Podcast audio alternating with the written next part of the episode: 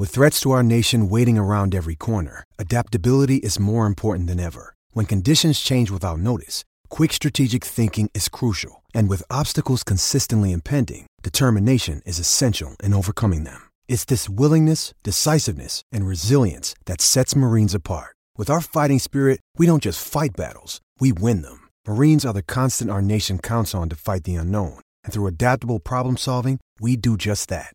Learn more at marines.com. He's a well respected high school football scout, known for his unpopular opinion and brash commentary. The coach, Keith Miller. He's a well respected national high school football recruiting analyst. Greg, Greg Biggins. Together they bring you the transparent truth, the world's number one source for high school football recruiting news and interviews. The transparent truth, truth. welcome, welcome. You're now listening to the transparent truth. It's your boy, Coach Keith, Intercom Studios in the Miracle Mile. Blessed on a Tuesday. I know you're hearing this on a Wednesday, but we're in here. We, I'm talking me, but I got a goat on the line. Greg Biggins, my man, my co-host. How are you? Blessed to be here. No question. as well. No question. Yeah, absolutely. It- well, listen, a lot of people probably didn't wake up this morning. A lot of people doing a lot worse off than we are. So blessed and highly favored, and uh, praying for all those out there who are in need. But with that being said, GB, it was a very busy weekend of football here out in Southern California. A couple things going on on a Richter scale. You had the Pro Football Hall of Fame showcase and combine dominguez high school. We also had the adidas regional seven on seven tournament at el camino college. We're going to talk about both of those things here coming up shortly. But before we get to that gb we always start off the show with some recruiting news. Greg biggins give us what you got. Yeah, so a couple commitments, including a 2021 kid, which if you're scoring at home, that means he's only a sophomore right now. Tyler Buckner at a San Diego uh, committed to Notre Dame, Keith. So for those who don't know, he's kind of been a national name since eighth grade. He was already pulling in a ton of lacrosse offers. He was rated as the number one lacrosse player in America as an eighth grader. Uh, UCLA was his first offer. Uh, there was a connection there. Jim Morris' kid actually had played with or against Buckner, so he was kind of a well-known kid. I'm a huge fan of the two-sport, three-sport athletes, so I think Buckner.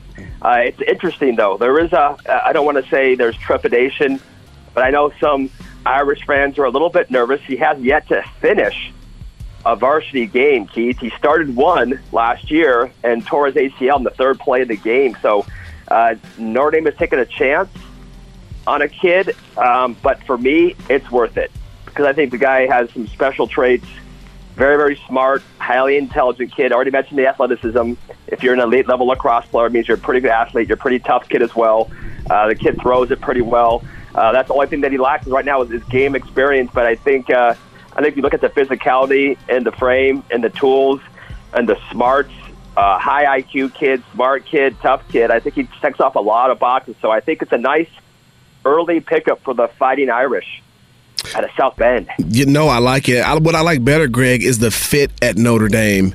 Brian Kelly, a guy, somewhat of a quarterback whisperer. He's won a lot of games, but not elite talent at the quarterback position right now. Ian Book, of course, out of Northern California, a good football player, but I don't believe the type of recruit that Tyler Buckner is coming from San Diego headed over to South Bend. Brian Kelly, a fantastic offensive coach, does a great job at Notre Dame at the quarterback position, putting his quarterback in a position to be successful, surrounding them with weapons and concepts that are conducive to the skill set.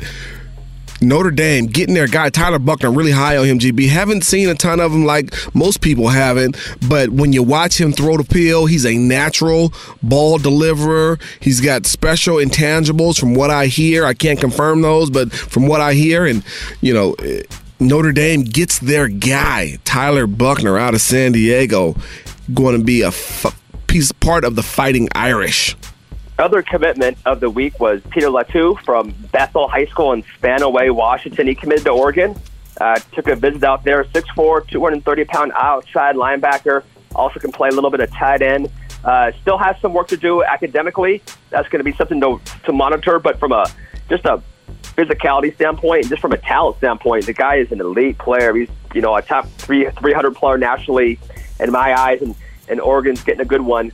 Um, the key for him again, kind of just monitoring the academic side and making sure he's he's doing what he needs to do on that end. But from a like I said, from a playing standpoint, Peter Latu going to Oregon, that's a really nice pickup for the Ducks big, long, athletic. Got a chance to see him up close and in person on my trip to the Pacific Northwest a few weeks back. Latu is a kid that can play multiple positions. They used him at safety. He's used as a nickel Sam. He used as an inside backer. Shows some versatility, but like you said, he's got a skill set that can come in, develop, be ready to play. He's got to make sure his academics are in order. But in terms of an athlete, a jumbo athlete that can get on the field early and often and make plays for the Ducks, Latu, locked and loaded to head to Eugene.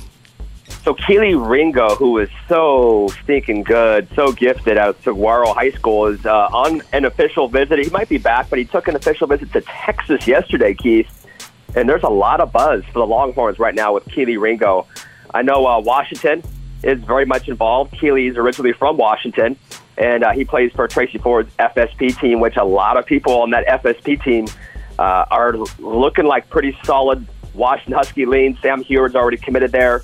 Uh, I could definitely see Sav'ell Smalls going there. I could see Sam Adams going there. Um, Kelee Ringo also loves the Washington program. But I keep hearing a lot of buzz for Texas. They came in uh, Southern California last year, uh, took Bru McCoy, um, took Chris Adamora, took Gabe Floyd. They are now doing a phenomenal job recruiting the Southern California slash West Coast area. And if they were able to land Kelee Ringo, Keith, this is I mean, this guy is special, top 10 player nationally. Saw him this past weekend at the Adidas tournament.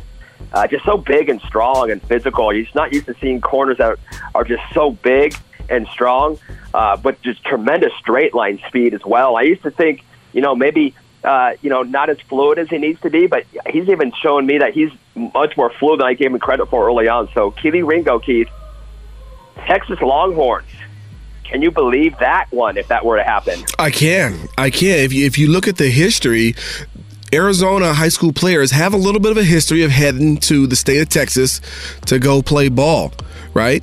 Um, Kyle Allen a couple years ago. Um, the receiver who's now in the NFL playing for the Arizona Cardinals, name is slipping my mind, went to Texas A&M. Uh, they have a little bit of a history. Arizona kids heading over to Texas to go play ball. Kelee Ringo, a number one corner, pinpoint over the nose over a number one receiver. He's got lockdown potential. And, and I don't think that's a slight on you, Greg, in terms of you not giving him credit for his fluidity. I think that fluidity has developed a little bit over the course of the last six to 12 months. He is a little bit more fluid. I'd still like to see him and see what he can do playing off coverage because you can't press every guy on the other team. But when he lines up on the nose, he's a difficult he's a difficult guy to deal with, absolutely because of his length and his size and his speed, his strength. He he's able to control guys at the line of scrimmage. But can he play from that off position? Does he have the hips? Does he have the fluidity? Can he change direction, get out of his pedal? We'll see as that comes down the road. But Kelee Ringo is a big time player. There's no question about it. Like I said, top 10 nationally. I had him in my top 10 a while back. And, uh, the, guy has all the tools to be the next great cornerback coming out of the West Coast. There's no question. Yeah, it'll be fun to kind of the, the debates can all, all year long, all summer at least, I should say, spring summers. You know, who's the number one corner between him and Elias Ricks? And I think uh, I think the one edge I do give Elias, I do think he's a little bit better playing off. You know, Elias obviously he's got that long frame. He's extremely good in press too. Not as not as physically strong as Ringo, but I think he's a little more, little more fluid, a little better instinctively, gets his hands on so many footballs. So that'll be fun mm-hmm. to kind of see those two guys. That's going to be a debate, um, and it should be a, a, pretty pretty good debate too. But uh, Christian Kirk is the uh, it was the receiver, yes, and uh, that's a that's a really good point just about the the little pipeline they had going in there. Um, uh, another staying with that uh, that FSP team. Oh, Sam Adams, interesting. Uh, his dad played at Texas A&M. I already mentioned that Washington is a school that he's looking pretty seriously at.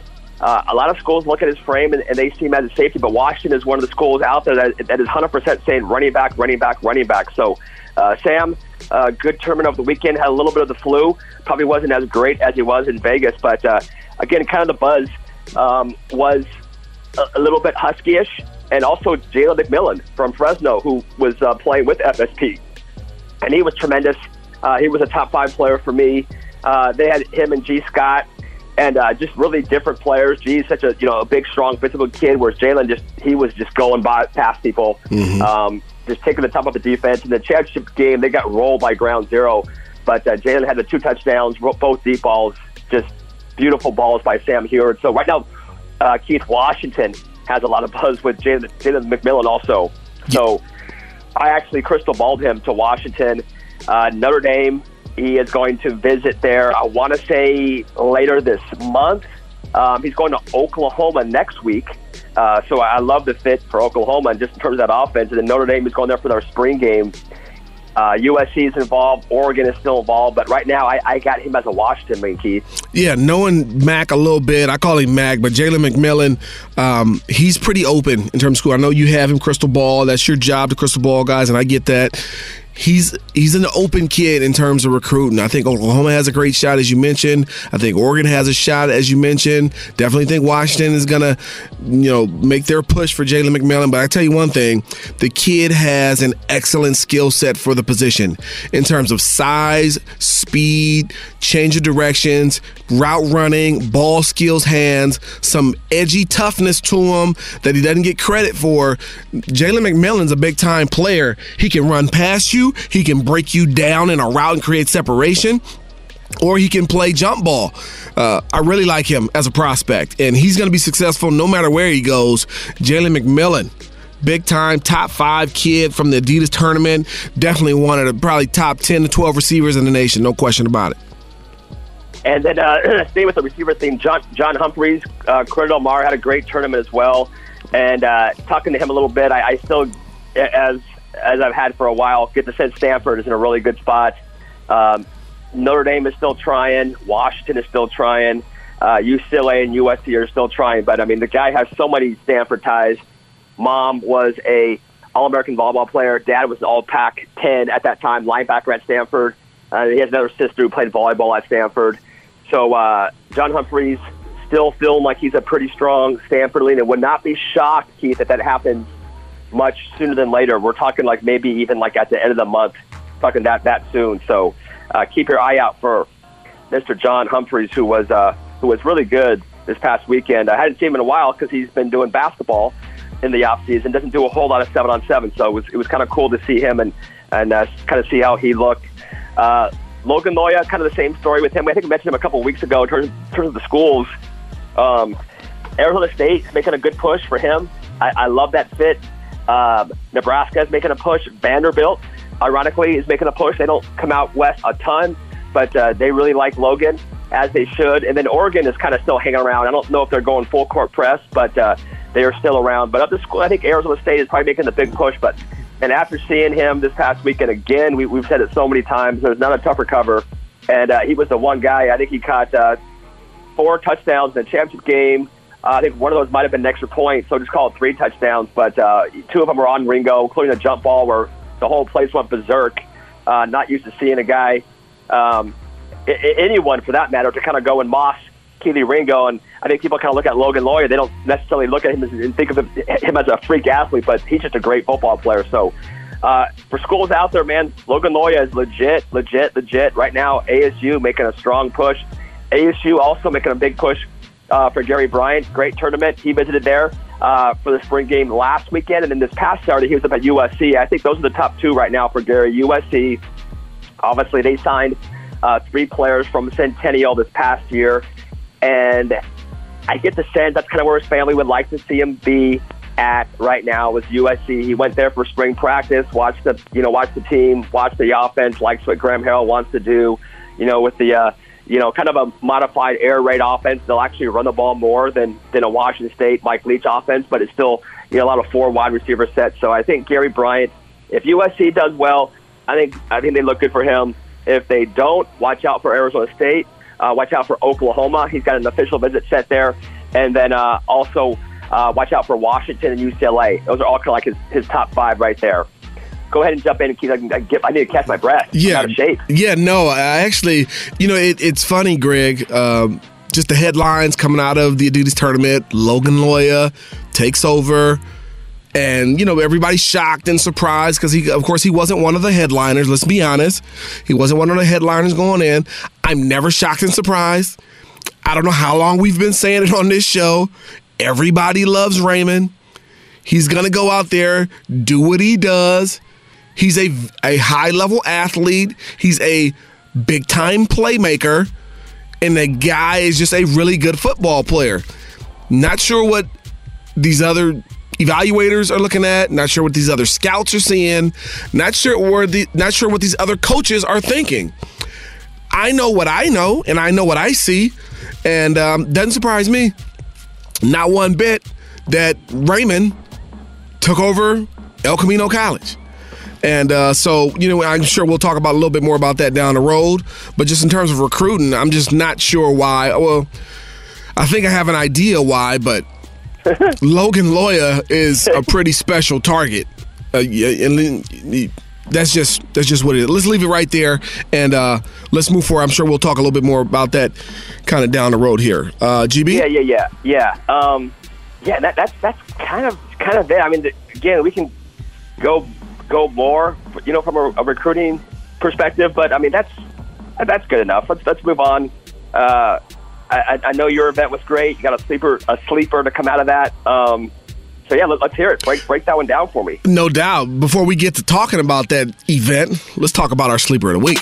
It's time for our Sit and Sleep Sleeper of the Week. Really want to thank our guy Larry Miller. He's allowing us to showcase unknown prospects that need to be brought to the spotlight. Larry is all about family and community, and his support is helping to change the lives of young players across the country. Each week, young men are getting scholarship offers after being featured on this show. So thank you, Larry. When we have business and a man that is really interested in the community, we need to show our support right back at him. Sit and Sleep is the only place that offers advanced sleep technology. Greg? Body diagnostics. That's five star stuff. This is high quality stuff. Lay down on a mattress, and within seconds, thousands of sensors can help you find the absolute right mattress for you. Wow, within seconds? Seconds. Man, that's awesome. Sit and sleep. They'll beat anyone's advertised price, or your mattress is free. Appreciate you, Larry Miller. Thank you, Larry. All right, our sleeper of the week. Man, got a chance to see about 200 kids, Greg, at the showcase at the Pro Football Hall of Fame World Bowl show, Showcase this Sunday, this past Sunday at Dominguez High School. A lot of really good talent out there, different positions. Uh, I thought the line group was really good, but there was a skill position player who jumped out for me, and he had a very good showcase performance. But I thought, most importantly, what stood out for me was just his competitive spirit. Um, he was scrappy. He was fighting. He was clawing. He was trying to match up with the best players there. He didn't turn down a rep. You just kept seeing him show up. So my sleeper of the week this week is a 2021 cornerback athlete, Servite High School, Mr. Noah Avinger. He doesn't know I was watching him so closely, but he just kept catching my eye, and uh, I didn't know who the kid was coming up, and I, I like it that way. I don't I don't want to know who the kids are by face. I want guys with their play to jump out at me. And this guy, he just moved differently. He tested well. He had really good quickness. His change of direction was explosive. I thought he had vertical explosion when the ball was in the air. He had sound technique. Wasn't great technique, but it was sound enough to kind of get him by. He's still got a way to go in terms of being a technician. But Noah Avinger, an athlete, a three sport, I believe, Greg, is what we talked about uh, off off air. But a three sport athlete fluid, athletic, fiery, competitive, scrappy, uh, just a, a, playmaker with some size and some length on the corner. Right about that good size at about 5'10, kind of 5'11 ish. Noah Avinger, congratulations. You're this week's Transparent Truth Sleeper of the Week. Greg, you know anything about this kid? Yes, no, he was on my all tournament team after Vegas. He played on the uh, the Juice County Buckeyes, who uh, honestly, from a lot of people watching them, were actually the best team in that event. Lost a heartbreaker in overtime to FSP Blue Chip, but uh, no, Noah was one of about five or six really, really good young Servite players. Um, along with the guys we talked about, you know, Noah Fifita, T Mac, they, they all dominated. I mean, like Noah Avinger and, and Fifita, those guys, they weren't just good, they dominated the, the whole tournament. They made it all the way undefeated, went to the final, and, and kind of had it won there for a while. So, uh, no, just a sophomore basketball player, does it all, really good. And if you're going to see Servite make a big jump, it's going to be, you know, these young guys. And you know, we talked about what they do in what they do in seven on seven. You know, hopefully they can translate that to the football field. Obviously, they have, they have great chemistry um, as a unit from playing together so long. So uh, Noah's going to be he'll be a national recruit. I definitely think he has the, the size and skill set that all the colleges are looking for. So uh, I definitely second that emotion on him being the sleeper of the week. Yeah, no doubt about it. He's a, he's a player. so let's get to the showcase a little bit. Again, around 200 kids. Um, first off, I thought the parents conducted themselves with terrific class and respect. Um, I asked them very sternly to stay in the stands during our um, little presentation before it all started. They did. They cheered. They watched. They had a great time, I think, and uh, that was good. Secondly, I thought the players came out with the right mindset. They came out to compete, not only to compete, but to impress. Came out to compete and impress the scouts who were in attendance. And uh, let's start. Let's start off with the offensive line. Some really good players up front, Greg. I want to start off with Brian Oni out of Chaminade, the big six foot six, six foot seven off the tackle. He showed some upside on the tackle position, uh, showed some feet, was tough in the trenches, showed some feeling, mixed it up a little bit. I like what he what he showed. Um, Let's talk about Shea Womack, the offensive center up out of St. John Bosco. Man, he he he owned the interior a lot in the 11 on 11 portion. Showed great leadership, great communication ability. Uh, did a great job, you know, working with his group of five and keeping those guys in line and in sync. And I appreciated that. Um, talk about Daniel Morales out of La Mirada High School, right tackle, aggressive, good feet, good punch. Had a, did a nice job kind of staying in front of edge rusher, mirroring JT Han out of Mission Viejo. You better look out for this kid. He's an up and comer. He's another tackle prospect, nasty, physical, and aggressive. Um, definitely a kid played to impress with a chip on his shoulder. Um, I think last but not least, couple guys who we kind of know. Number one, Dominic Perez, Rancho Cucamonga. Undersized as he may be at about five foot ten at the center position, nobody showed more guts, heart, and toughness um, in the middle of that offensive line. He took every rep. He fought, he scrapped, he clawed, put a couple guys on the ground. And uh, as Dominic normally does, he helped guys up, competed with tremendous uh, sportsmanship. And uh, at the end of the camp, it, you know, he was he was red in the face, but uh, green in the pocket because he went out there and got his money.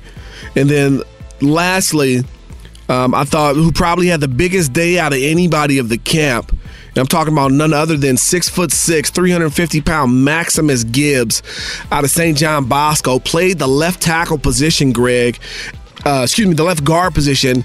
And let me tell you something. When this kid puts his hands on you, it is over. It is over. He now has the ascending foot speed and quickness to stay with second reaction moves. That was the big thing on Max. If you just go one way, he's gonna lock on lock on to you and you're done. But if you take him one way, bring him back, he didn't have the coordination, foot quickness, and balance to defend or fight against that second move, that counter move. He showed that a little bit this camp. And uh, subsequently, the college coaches who saw a little bit of the film, they were convinced that this kid is on the rise and on the rise in a hurry. Offers from UMass, Arizona State, and Florida State no no longer than two hours probably after the event ended. Maximus McGibbs is probably my offensive lineman MVP, um, and I thought he did a really nice job. Greg, what do you think about Big Max? Yeah, no, I'm, I'm with you. I've seen him a couple times this spring. I think he was at UA and Nike, and I just thought he was just big, big bodied kid. Didn't see the, the, the feet or the level of athleticism that I wanted to see. But uh, no, Terry Bullock was was sending me the you know the video from the event, and he goes, "Dude, Max is killing it out here." And then all of a sudden, you know, offers started coming in for him. So uh, I'm I'm stoked for him. It's uh, that Bosco offensive line. I think already returned. I want to say four of their five starters. Yes. So he's got a chance to come in there and compete at whatever. You know, I think if it's, if he's as good as he looked that that day, you got to find a spot for him, right? It's just going to kind of be interesting. Of you know, is he uh, is he can he play the guard position with that height? Um, does he need to slide out and play tackle? Does he have the foot speed? So it, it's an interesting dynamic. I'm, I'm curious to see what he looks like with the pads on. Um, but no, it's, I'm always all about kids getting opportunities like this and going out and, and all of a sudden, you know, college is just, just going all going, going all in on him. So uh, good job, Big Max. Like Maximus. yeah, like we always say, Greg, it's about the upside, right? Is he who he Sure, is? for sure. Right, you know, he's not who he's going to be in four years. I mean, you got you figure the kid's 15 years old, right? At 19, 20, um, you can definitely see how good this kid could be if he continues to work, and how far he's come in the two years that he's kind of been, at, or the year and a half that he's been at Bosco. Uh, I don't think he's an offensive tackle. He doesn't have that type of foot speed. I do think, however, he's a, a road grader. Um, he is he can move human beings from point A to point B by himself, and I think he's a right guard. Um, I think that that his body will continue to shred that uh, the weight that's unnecessary. He, he will continue to improve his foot speed. He's not where he's going to be, but you can see what he could turn into with the right type of tutelage, work, and um, experience at the position. So Maximus Gibbs, I'm really high on him. I think he is a right guard at the next level and at the next next level. Um, I'm calling him a NFL player as long as mentally he stays, you know, in tune and intact and locked into the game and helping in developing himself. This is a NFL right guard, um, a la. Uh, man, what is my guy's name? He played at University of Alabama. Oh, a couple of years ago. He, oh my God, I can't remember his name right now. I'm I'm I'm, I'm losing it. But he was he was a big boy. I remember he was at the Senior Bowl when I was there. But um, I'll get you that name at some point. But Max, cut from cough, just a big road grader and six foot six, being an offensive guard. Um, I don't think that height really matters for him as long as he because Max can bend. That's not his issue. His issue is when he gets tired, will he stop moving his feet? Right? That's his issue. So um, that's something he has to continue to work on. But Big Maximus did a nice job. Let's go to the uh, wide receiver position. Greg had some pretty good wide receivers out there. Let's start off with Aaron Smith. Well, let's start off with the Centennial receivers. Aaron Smith, about a Centennial, ran some good routes, caught some very well contested balls. He's a guy that's not going to get a ton of separation, but he is a 50-50 winner. Uh, and just a guy competes. He he competes. Stalk block drill. He's out there, you know, mixing it up, getting physical, playing with good technique and bend and leverage. Uh, you talk about the other Centennial receiver out there, Brandon Alvarez, all of five foot nine and some change. Uh, showed the quickness, showed the route running in the hands, got good separation on the outside, did an excellent job. Andrew Andrade, listen, th- th- this kid's not going to test, you know, off the charge, but uh, listen, I got to show him some love. The guy just makes plays. You turn on the tape, he's just beating guys. He's just going up making great catches. Now, he's not going to go out there and run 4 4. It's not what he's going to do, but he's going to go make plays. I appreciate that. Um, some other receivers in attendance, Omar Black, I thought did a nice job out there. Ty Eli, Noah Kelly did a nice job. Um, another kid who I thought really showed some mettle out there. Hunter Koch, Sean Gold, two kids who didn't know too much about, did watch some tape on them before the camp, but they just went out there and made plays. Did a really nice job. Joseph Smith ran some great routes, I thought. Uh, the kid out of San Diego made some big time catches on the sideline, toe drag, swagging it. So those are kind of my receiver guys. T Mac, T Mac out of Servite, the 2022 kid, about six foot two, six three, terrific length, great ball skills guy. He's a problem, and I know you said he tore it up in in, in Pylon in Las Vegas as well too. GB, what do you think about T Mac? elite, elite athlete. Um, uh, do you remember his height? And, and I'm curious, is he six two, six three. Yeah, I'd be. Yep, I, I thought. get. yeah, I didn't. I didn't see his card. I mean, I can. I can Yeah. look it up online because it's all in a database. But he was about. I think he might have been six two and some change, close to six three. But he had the length. He had the Yeah, skinny like ankles. The athletic body, right? Kind of Yeah. athletic looking frame. Yep. Yep. Looked like a two guard. Definitely look like Yeah, a two I love those wing bodies for receivers. You know, the body control. They're they're they're not stiff. They're fluid in how they move around, and he's got room to grow and develop. So I think he's going to be. Uh, you know, shoot, man, like to those those young Servite Friars, and they got some dudes over there for sure. No doubt about it. Talk about a young dude that can go. Maven Anderson, second year in a row attending the showcase. He played well, went out there, ran four or five.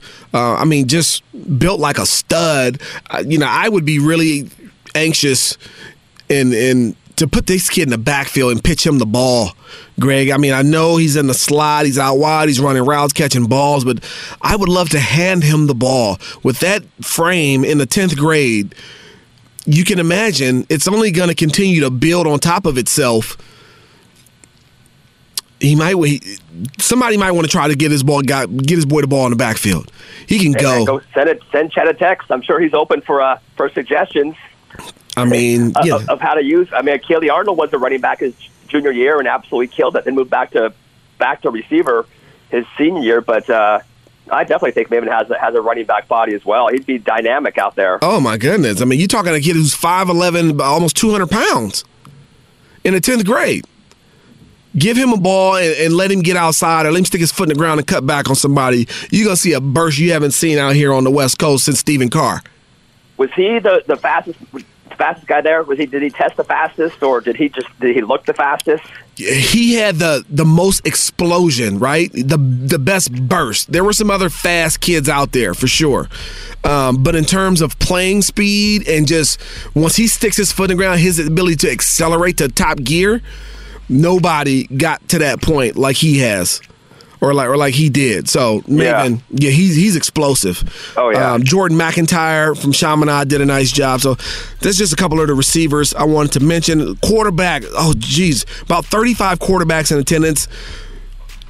Could not mention everybody here, but let's talk about a couple of guys. Ryan Zanelli thought he looked really good. The lefty had a smooth stroke. Dylan Guerra, he the ball came and popped off his hands a little bit. Um, from Arcadia, he did a nice job. You talk Tyler Voss, the young 2022 kid about a Chaminade. This, guy, this guy's gonna be a really good quarterback. You better mark it down right now. It's gonna happen. Ala Mikaele made some really nice throws. A kid up out of Centennial. Speaking of Centennial, Carter Freeland looks like he's gotten a little bit taller, a little bigger, a little stronger. He's got a fluid deal. Um, was accurate to the outside. Went back and reviewed the tape and really made some nice throws as well. I like Makai Jordan out of North Torrance High School. So this kid, this kid's a sleeper. Watch what I tell you. He's got some size at about six one. Um, he's really good athletically, but can throw the football. Can throw the football. Probably doesn't get enough credit or enough looks right now, but hopefully that changes coming up here shortly. Makai Jordan, I liked him. Um, lastly, want to talk about uh, Malachi Nelson. How about Malachi Nelson? 2023 headed to St. John Bosco. He was my Pro Football Hall of Fame eighth grade All American last year. He's grown a little bit. He's now almost 6'2. Uh, was really good in the shuttle. I think he ran 4 4 in his shuttle. So he shows the quickness. Not sure what his 40 was, but you talk about a kid who could throw the ball 70 yards. Very accurate. Uh, I think he needs to continue to grow as a leader and being vocal um, and being just that that that presence. But you talk about a kid with all the talent. This kid has great talent and will be a big time player at Bosco very shortly. And um, that about does it for me at the quarterback position. GB want to move around a little bit. Running backs. Um, wasn't a, a fantastic running back group, but a couple guys thought Blake Sullivan from Chaminade showed some quickness, showed some things. Um, Jordan Goodlow thought he moved around well. There's a young kid, Keon Washington, who's headed to Bosco. I thought he did a nice job kind of in the slot. Uh, he played mostly the slot, but we had him listed as a running back, so he did some things as well. Defensively, I thought the the Mater Dei kids really stood out. talking none other than linebackers. Moses Sepulona, who played the safety position. I mean, his explosion is is is real evident. His ability to turn and burst to the football for sure. How about Jacoba Fulmatu? He played with a, a, a veteran savvy. Um, I thought his technique was really good. He passed rush really well. He got to the football. He did a really nice job there. Um, defensively as as well. Uh, let's talk about Malachi for now. He's a big defensive end. Kind of got after some people in the pass rush, like what he did. Ray Lutelli, the linebacker from Mater Dei, uh, had a nice little pick six and 11 on 11. Showed that he could cover in some space a little bit. Did a nice job. So the linebacker group was was pretty good. They were active. They, they bounced around. They brought a couple blitzes in 11 on 11. Those guys got home and did a nice job. The cornerback or the defensive back position, uh, I thought it was solid. I didn't think it was great, but I thought it was solid. Um, a couple guys who I thought stood out Jaron Flowers, a young kid. Uh, eighth grade kid, I thought he did a nice job. Not sure where he's planning on going. George Bowers made some plays um, out at the corner corner position. Excuse me. John Burns, he's got a safety. He made some plays as well. He looked good in drills. Finishing it off here, um, we're looking at Stephen Quadra. He was a safety. Didn't know much about this kid, but he came in and made some plays. Thought he did a really nice job. So uh, that's kind of my group for the Hall of Fame showcase.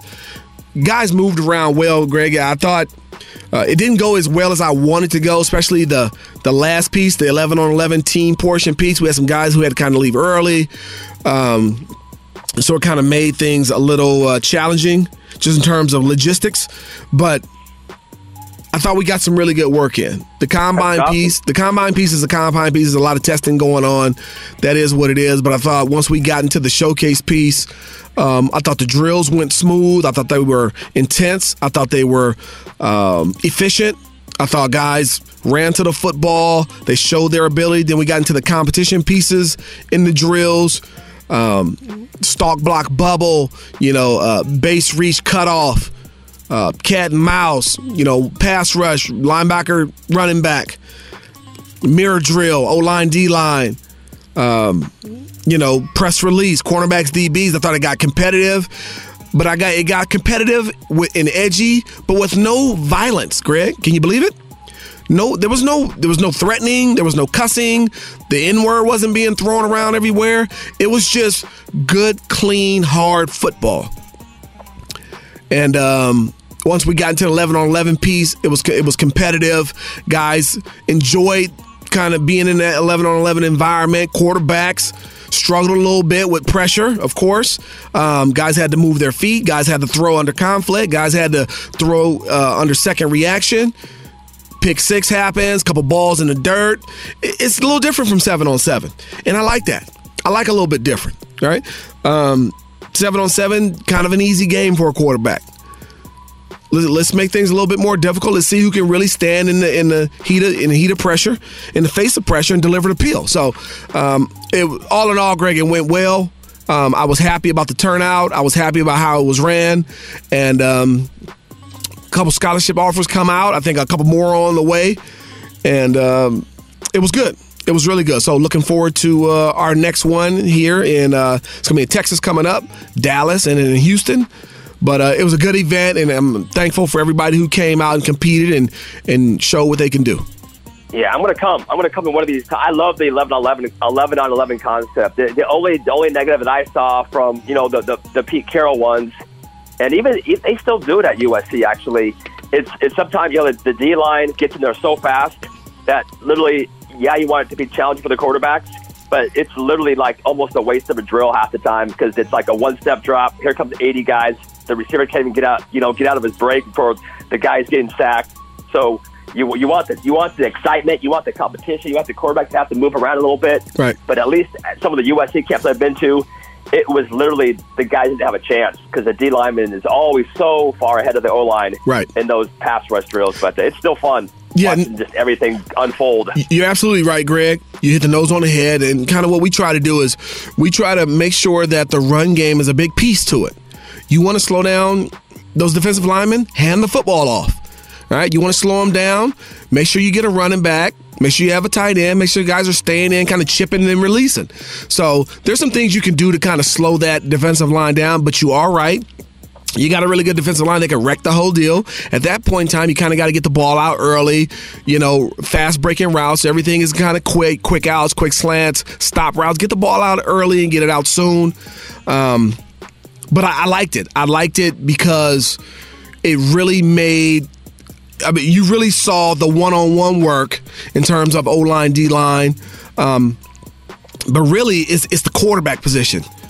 You know, it's the quarterback position that I think it's a it's for me it's a it's a really good evaluation piece because some guys just totally shrunk during 11 on 11 and other guys they slid they climbed they spinned out bought time let me tell you noah fifita made a play that was spectacular it was russell wilson-esque it was spectacular he, he dropped back in the pocket a guy came he stepped up another guy came he spent out and found a guy kind of streaking across the field, hit him, and, and, and for a big chunk play. So, um, guys who can get it done, they get it done. Guys who struggle to get it done, they struggle to get it done. You'll never know that until you put them in that situation. So, it was fun. It was a lot of fun. So, moving along, GB, Sunday as well, we had the Adidas 7 on 7 regional. You were there get us started. I was there, and it was uh, it, it was a good event. It was fun. Um, thankfully, I did not see any fights. Adidas kind of cracked down on, on that whole that whole deal. There was, you know, I was going to see a lot of trash talking, a lot of John, um, but it was a, a much cleaner event as a whole. A uh, little bit of I don't know if you want to call it an upset. Ground Zero took down FSP. They played each other back in Vegas. FSP is, as we talked about, you're talking about um, Sam Huard. You're talking about Savell Smalls, Gee Scott, James McMillan, uh, Sam Adams, JT Tuimoloau. Loaded, loaded, loaded group. But uh, that ground zero defense, and I'm just going to call them call them the Mater Dei defense. Kind of make this more of a high school deal because we cover high school football.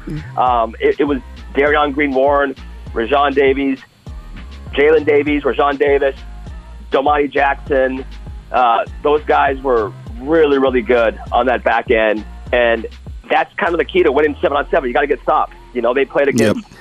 uh, Pro Way in the semifinals, who had by far probably the deepest wide receiver group. I mean, they had two groups they would put out there, a A and a B team, and you know, you're talking about the A team had Johnny Wilson, Jermaine Burton, and Gary Bryant, and then they would put their second group, which was Christian Dixon, um, Beaux Collins, and another young pup who was uh, 2021. That's a pretty loaded group that's not bad at all, right? That's not bad. As you know, Seven McGee was on that team. He he didn't show up.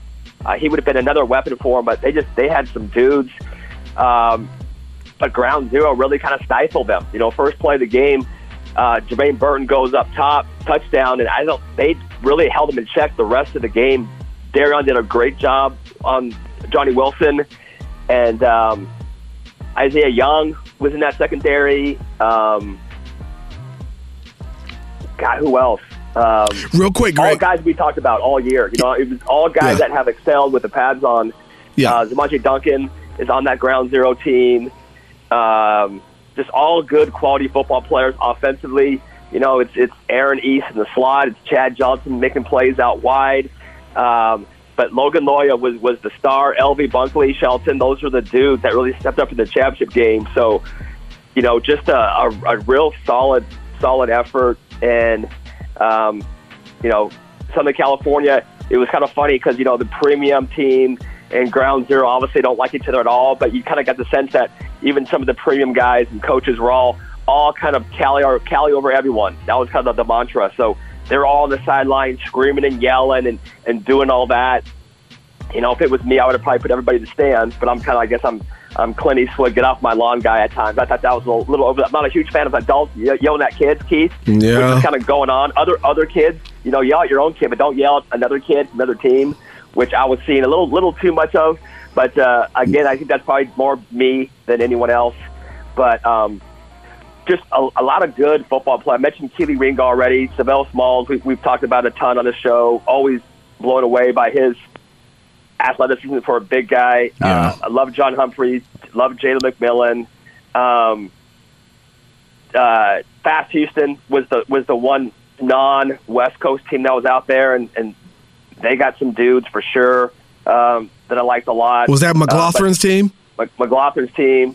Yeah, I think I think USC offered like three of their guys because they visited USC that same the day before the tournament, and um, so um, they offered McLaughlin. They offered um, God, a guy named Eaton. What's his first name? I want to say Cody Eaton. Mm-hmm. Um, Josh Eaton, excuse me.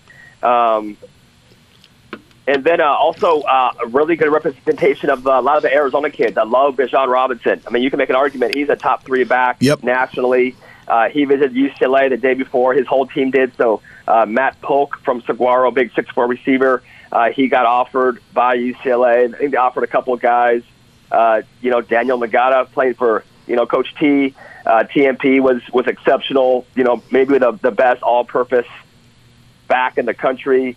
Um, you know, our buddy Nate Kenyon. Uh, they made a great run. They actually tied ground zero in, in pole play and lost by one in the quarters to uh, FSP. Uh, you're not going to find a better coach team in which you know you got Nate and, and Matt Gutierrez, a couple you know De La Salle guys Sure. over there. You're going to see guys that are just they know what they're doing. They're smart. They're uh, they're really quality football players, and you know they had a they had a safety that I liked a lot from Las Lomas. Uh, I'm probably going to butcher his name. It's Jalen Apollit Williams. Okay. Are you familiar with him at all? A little bit. I know. I've, I've seen that name. He's like a six three safety who the film was really good as well. He's been killing it on the seven on seven circuit. I, I hit up Nate and I said, hey, you know, our grades solid because again he's a six three safety with range and ball skills. and uh, and there goes the dog. Um, and then uh, and he's and his film is really good too. And I go, hey, so I always want to ask, hey, are the grades? Goes, yeah, he's he, he's he's you know not a Harvard, but he's he's getting better. He's going to be a qualifier. So Jalen Apol A P A L I T hyphen Williams um, was one of my favorite safeties, and a, and a guy who just again, if you like long, rangy kids that are, that are tough, you know that's uh, Yeah, I like that's- those. that's a- yeah, yeah. Then there's a kid named Jordan Johnson from uh, St. Louis, Missouri. Um, another player that USC offered over the weekend, as did Texas. This guy was exceptional as a receiver. He's a top 100 kid for sure. Uh, Chris Hudson had a good event. Uh, James Smith from St. John Bosco is intriguing. You know, played behind McDuffie and Chris Steele last year, but James is, is a six-two corner who is going to be counted on to, to maybe be their their top corner this year. So he's a he's an aggressive kid, a pretty good athlete, and uh, he looked like he, you know, he's got a chance to be really really good. Uh, kid from Bishop Gorman, uh, Lincoln Twatty Mariner, uh, was one of the better safeties there. He's uh, a- another kid who's six one, six two. You know, Micah Bowens has had a couple of really good events back to back now, and uh, Penn State commitments. Um, you know, Bowens at one point in his development kind of looked more like an athlete than a quarterback, but always had that strong arm. Yep. But he's really made some nice strides. His 702 team, uh, minus Darnell Washington, made it to the semifinals before losing to uh, Tracy Ford's team. So overall, you know, good event. Um, like I said, Adidas does, does a great job. Got to see a lot of really quality players, a lot of kids from Arizona that I don't I don't always get a chance to see in person. Your you know your Bijan Robinsons, your Lathan Ransoms, um, Malik Reeds, um, you know all those guys. So it was cool to see them. Justin Flowe was out there, you know, knocking guys around, but but showing that he can cover. I tell you what, the guy I love, I love Jermaine Burton. Like I just this guy's Oh, a yeah. dog. You know what I mean? I mean he's he's different. Like he is so tough, and you cannot get into his head. Like I saw some other players on his Pro Way team kind of shrink back a little bit when they had other guys trying to be physical with them. You had the whole sideline yelling and screaming at them. Dude, if you try to play Burton too close, dude, he literally was just launching guys. Like he was putting guys on, on their back. Mm-hmm. As, I mean, he's a he's like a bully as a receiver. I mean, he's like Carmelo Anthony when he used to play, and he would just like knock guys all over the place and go for that little jump shot. And he's got a, he's a legit four four guy too. So you add the, the speed and the athleticism with just his toughness and his, his mindset of just being, you know, I, I hate saying this, but he's just he's a kid from the south, So he just mm. seems different. Mm. You know what I mean? Yeah. Like he just has a different way about him than every other guy that was out there, and they did not use him enough. He was playing out left. The quarterbacks, I felt, weren't looking. A lot of quarterbacks do. They kind of throw the ball to the direction they're facing, which if you're a righty, you take your drop, you're facing the right side. He wasn't looking back, shoulder, backside at, at all, where Jermaine, Jermaine was and where I was standing. And I would literally tell the coach, I go, dude, you got to have your quarterback look back shoulder. Burns like three yards of separation every single time. He's not looking there at all. You got to get this guy the ball. I'm like trying to coach up the coach, Keith. It was uh, it, it was it was frustrating for me as a fan watching this guy be open, and he should he should be your, your number one target along with Gary Bryant. Those two guys were killing everybody, and uh, they weren't really getting the ball as much as I, as they should have. I thought, but all in all, it was good. Um, I think there's passing down, and that might be it in terms of uh, all star seven on sevens. And then I think we're to high school will be coming up sooner than later. Um, but uh, it was pretty good, Keith. Like I said, it was, it was it was cool to see a lot of guys you haven't seen before, and I thought Adidas did a, a pretty good job overall as well. Yeah, Adidas always does a really good job. They're totally invested in seven on seven and the top kids in America. We all know that. And uh, normally they put on a good event. Sounds like it was a good event. It's interesting as I was listening, Greg. A couple things stood out to me. Number one, Johnny Wilson played for Pro Way, did not play for FSP. That was a little bit of a surprise for me because it sounded like he was going to play for FSP kind of going into the tournament, but something changed.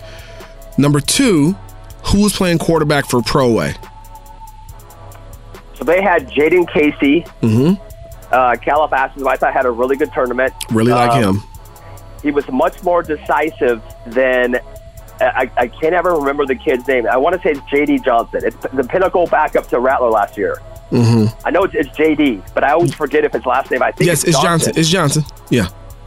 a big, strong kid with a big arm. Yes. But in this kind of setting, you don't necessarily want that guy uh, who's just the big, strong arm guy. You want the guy who can process really, really fast, make your quick reads or quick. I mean, Ground Zero's quarterback is the is the kid going to Cathedral, Lucas Lenhoff, who's just a freshman. Right. Probably had you know the weakest arm there. Um, couldn't really stretch the field. Kind of throws it half sidearm.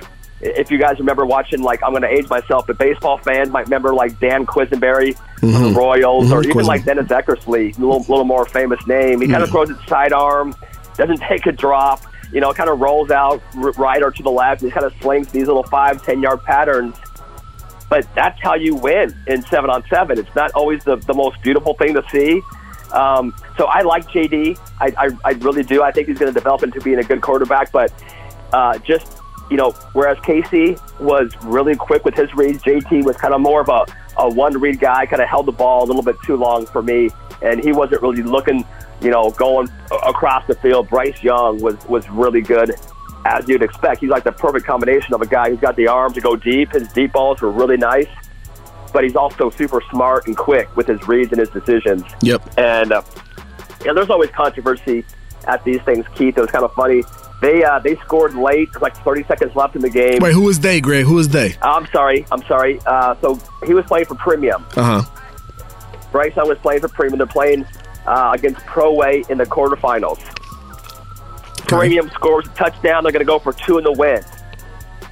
They uh, they called a false start on John Humphreys. He was going up against Clark Phillips. I believe he had just scored a touchdown on Clark Phillips. They're going for two in the win. Clark kind of kind of you know jumped at him.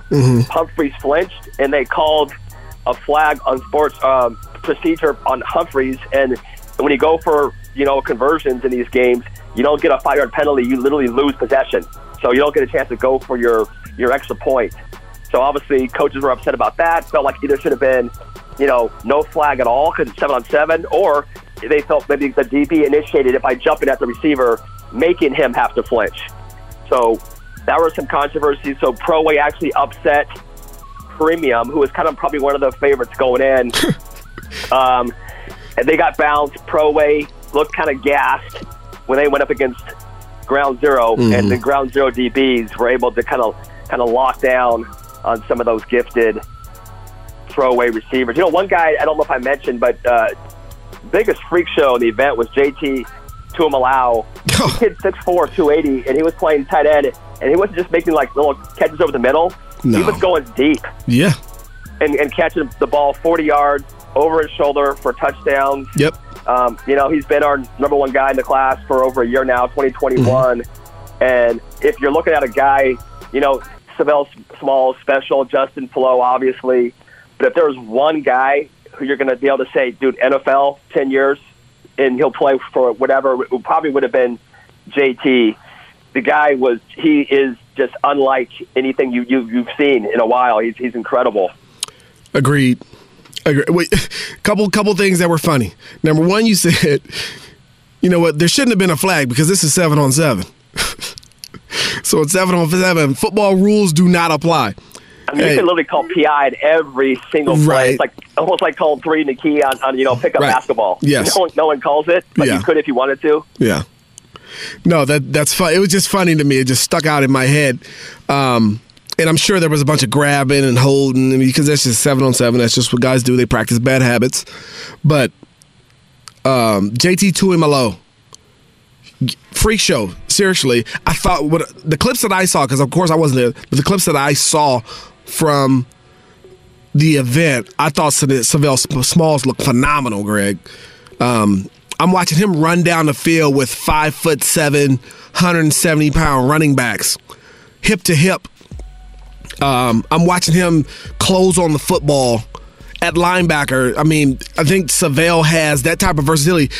Like a Micah Parsons, he can play middle linebacker. He can play outside linebacker. He could be a rush defensive end. You could use him at probably about three or four different. He could be a great tight end, three or four different spots. Uh, break down his performance for me if you can. It was everything you, you just said. It was it was, and I've I've seen him forever, and and so has you know Brendan Huffman since like middle school. But he has gotten he's gotten leaner. Um, he's gotten more athletic. Yep. He's like you said, dude. He closes like a kid who's half his size now. Yes. In, against Ground Zero, um, they they went at him a little bit. They had some success against him because again, that's their offense. Is these little dink and dunk, and you have you know Savell Smalls trying to cover you know Aaron East in the slot. Right. And although at the next level, um, you know that's you know Smalls would probably just grab East and swallow him. Of course. In that seven on seven setting, East is going to take anyone to school. I mean, he's just East is a phenomenal route runner. He's so quick in and out of his breaks. You put him and LV Bunkley in the slot and have Savell trying to cover him. That's tough for anyone to do. For so sure. That was the one game. But uh, again, I I don't look when I'm watching seven on seven. I tr- I try to translate it to pass. I don't care how they look in that city. I'm, I'm more thinking about like, okay, how would this translate when you Right. see Savell, Savell just he is so much more athletic. He's running with guys, as you mentioned. He had one of the plays of the tournament, a little end zone fade when he was playing tight end. I mean, if he was playing tight end full time, he'd be maybe the number one tight end in the country. Yeah. I mean, he he could be. Right now, it's, it's Darnell Washington, but Savell would probably be one or two. Mm-hmm. No if question. a, a tight end. He could be a, a, a top defensive end. He could be a top outside linebacker. You know, he's he's he was already a great player, and he's, he's gotten better. Keith, it's, Yeah. it's it's fun to see, and he's a great, as you know, I mean, he's such a fun kid to be around. So much personality. Uh, just transferred. I don't know if you saw that. Just uh, he told me we knew it was going to happen a while ago, but he it, it became official. I believe it was yesterday. Yep. He transferred to Kennedy. Well, he'll play with Sam Huard, and uh, he's telling me he's going to catch 50 balls next year, which I totally believe he can because Sam is, is that good. So you don't see the, the transfer in, other states the way you do in SoCal, but that's a that's a big one for sure. Uh, losing uh, Garfield, losing Savell to uh, Kennedy Catholic High School. Yeah, I know Eastside Catholic was in play there, but it doesn't sounds like that didn't work out. Yeah, Sam Huard, Savell Small, you kidding me? You know, I, I know just talking to those guys down in Pacific Northwest, that's one thing that's kind of not, not kind of not, but is not on Sam's resume is like a big time win versus a big time team or a big time playoff win. Now he's got that number one guy to go to and he's got he's a both sides of the ball type guy, and Savell Smalls. I just for me, Savell is just uh, he's such a special player. That versatility, his playmaking, his physicality. That's a that's a rare combination, and those are what NFL players look like: physicality, speed, playmaking, ball skills. That's what it looks like. So. Um, sounds like he had a really good tournament. Sounds like it was a good a good deal overall. So Adidas regional seven on seven. Do we do you know what the national tournament look? I know it's in Tampa. Do you know what it looks like, Greg, in terms of team? Who made it? See, that's what I I, I, I don't know because I know Okay. Some of the I, some of the I assumed it was you you go to the regional, you get you know top two or the top four teams advance. But you know, I, I was already being told you know that like premium's going, and they were like they lost in the quarters. So I don't know if it's already if they just pick whoever they want to go represent in the national. Um, you know, I know the Hawaii team is already going to the national one. They didn't have to go last year. They came to the the regional. Um, the, the 808 team that has, you know, Matt Sykes and Jordan Botelho and, and all those guys, um, those guys are already going to the one in Tampa. So I I don't know how they figure out it. I know, you know, South Florida Express will be out there. They were the they won it last year. They won it easily last year. So I don't know if they're the favorite. I think they might have lost in their regional to uh, like Tampa Fire or something. But um, I'm a big fan of, of South Florida Express and Ted Wilson and those guys how they how they run that. But uh, you know, we'll see. We'll see. I, I, I've already been told FSP is going to going to regroup. They're going to have some reinforcements out there. So I don't know if they're going to have Johnny back with them. You, you mentioned uh, Johnny playing with um, you know Pro Way. He was on both rosters. I, I think I saw Logan Loya on Premium's roster as well as Ground Zero. I saw Seven McGee on like three different rosters. It was kind of funny. So I knew going in there was going to be some you know some upset, hurt feelings. So. But FSP, you know, they lost Johnny. They picked up Jalen McMillan. That was probably a win, you know, for them. I like Johnny, but you know, in that setting, Jalen Jalen's better. He's you know he's just a quicker, uh, more explosive athlete, and he he had a better tournament as well. So, but uh, I'm not going to be going to the national one, Keith. I, I doubt you will be. I'm, No, I'm sir. you're going to probably have some- something better to do that that weekend yourself, right? Yeah. Yeah, there's no Wash your car. Yeah, yeah, there's no question. I'm not I don't think I, I haven't been to a 7 on 7 tournament, Greg, in almost 2 years now. Now you guys are putting on. Are you put, you're putting on your own pretty soon, right? Yes. With uh, Yes. When are those going to be kicking off? Yeah, those will be kicking off here, uh, I believe in March. So there's three of them. There's uh, Indianapolis, uh, the Chicago, I believe, and then um, I think one in New York, and then they have the national championship down in Canton, Ohio, at the Hall of Fame. But that's not my lane, and I choose for it not to be my lane. That's just that's just not who I am. Is that high school or is that like middle school? Kids? No, no, it's high school. It's, Okay. yeah, it's high school, and um, you know, it's it, hey for those who are who love seven on seven, and they die for it, they live for it. Go and knock yourself out. I support you in that endeavor. It's just not for me, and that's what I choose. So, you know, it's all good. Go do your seven on seven thing. I'll take Sav'ell Smalls. How about that? I'll take Hey, Sav'ell man, Smalls and some pads. I always, I always say this, and there's always exceptions to the rule. Sav'ell Smalls, you know, I mean, you got if, if JT Tuimoloau can dominate in seven on seven, I guess if you're good in football, you're typically going to be good in every facet of the game, whether it's half skelly, whether it's seven on seven, whether it's doing one on ones, whether it's doing eleven on eleven, whether it's you know playing pickup basketball. If you're good, a lot of times it, it translates. So yeah. that's how I. For me, I view it as just part of the as evaluation part, not not the entirety of it, just part of it. So um, I have fun with it, but I also understand that there are things about it that I that I don't love. And I do think people take it a little bit too seriously, and that's always evident every time I walk away and kind of shake my head and, and get, just why do people get so angry? That's always my my feel. Why are people would have all this rage? Come on, it's seven on seven. That's that's my always my biggest takeaway when I leave. But I, you know, it makes people happy. It, you know, if it brings you joy, who am I to say don't do it? Yeah, no, please. I support whoever wants to and whoever enjoys it and the whole deal. I'm just a, you know, I was a linebacker, Greg, right? And and a running back. And I like the physical part of football, whether it be, you know, red zone jump balls or, you know, downhill runs or bubble screens where guys got to come up and get hit and get the ball popped out. I don't like the soft part of football. I don't enjoy it. I don't like it. And then you add the soft part with the ignorance. Oh, I'm out. Tap me out. I'm out, coach. Sub me out, please. So uh, that's just what it is. Hey, Greg, really quick before we kind of end this show, Yeah. not sure if you heard about what's going on just in terms of this new FBI indictment. Oh my gosh! I, that's a whole nother show, but it's pretty was bizarre. seeing that this morning. it's it's it's pretty way out there. A fake nonprofit. Now I've heard of this scheme before. I just haven't heard it in this facet when in terms of school. So a fake nonprofit is you donate money to a fake nonprofit. They entail buy off basically a athletic college coach or a SAT ACT pro- administrator for you know relaxed um, standards of acceptance to a school or Yep. for somebody to correct Yep. your answers on the test that your kid take uh, turns in. That's pretty deep. I mean, I think it, it's even more bizarre than that. You know, it's if, if we're referring to the, the same one this morning with all the with the USC coaches, Yes. the UCLA soccer coach.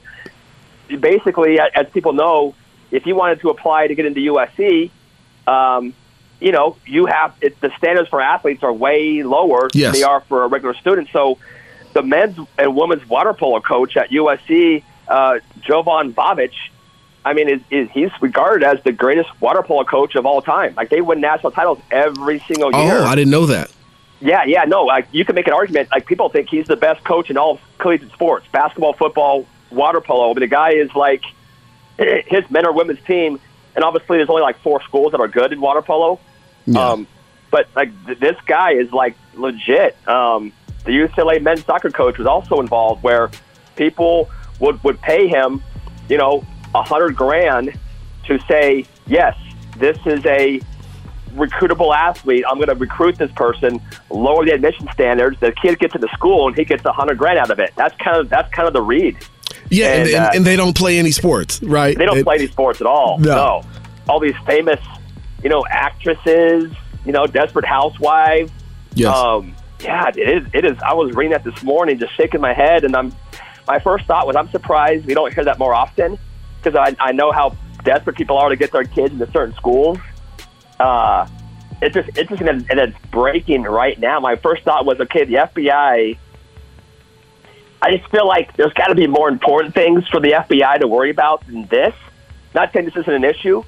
Um, it's just weird to me that that's that's what that's what the the FBI investigation was was uh, was dealing with this. I, I, it, it was crazy. The whole story is crazy. It, it, everything about it is, is crazy. But that's that's where we live in, Keith. You know, and the FBI is involved in college basketball right now. Is of course the bribery case. Now another bribery case. I mean, there's divisions of the FBI that are going to be um, looking in, focused in on this type of fraudulent behavior in transaction. They're talking about 6.5 million dollars have been passed from hand to hand or account to account. Greg, that is pretty astonishing. That's a lot of money. And we're It's a lot talking about some pretty high, high profile people here, right? We're oh, talking Very, very. Felicity Huffman, Yeah. right? Who's a desperate housewife, correct? Yep. I'm wow. I, I can imagine this runs probably really really deep. They, it's probably a circle, a huge circle of friends who are in the know. I'm not in that circle.